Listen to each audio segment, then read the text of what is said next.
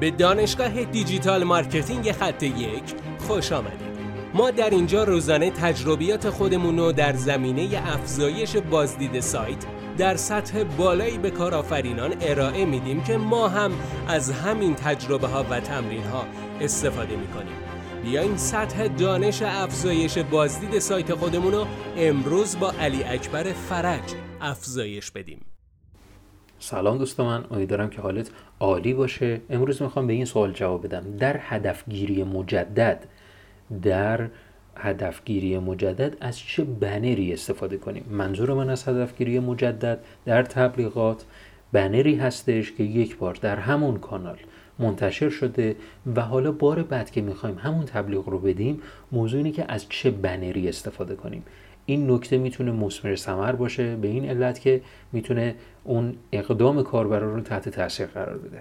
اگر ما رو دنبال نکردی حتما ما رو دنبال بکن نظر برای ما بنویس و این مطلب رو برای دیگران به اشتراک بذار که به بهبود مستمر همین پادکست ها می‌تونه خیلی کمک بکنه. در هدفگیری مجدد نباید از همان بنر قبلی به صورت کامل استفاده بشه. در هدفگیری مجدد حتما باید یک سری تغییرات کوچکی رو در همون بنر قبلی انجام بدید. خیلی از دوستان میان از همون بنر استفاده می‌کنن. یعنی بدون هیچ تغییری. همون رو مجدد میان می‌ذارن فقط نهایتا یک جمله رو با یک جمله رو تغییر میدن. این روش حواس کاربران رو پرت نمی‌کنه که مهلت اون مورد داره پرت کلا داره از بین میره.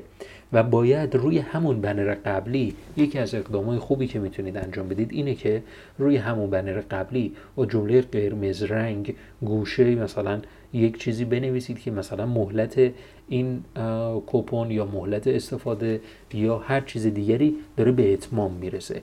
اینجوری باعث میشه که طرف یادش بیاد ای من این بنر رو یه جای دیگه دیده بودم. الان دارم دوباره میبینمش با یه اختار که داره مهلتش به اتمام می‌رسه. این روش باعث میشه که میزان درگیری کاربر رو افزایش پیدا بکنه و شما به هدفتون که افزایش فروش یا دریافت ایمیل یا چیزهای این چنین هست سریعتر برسید.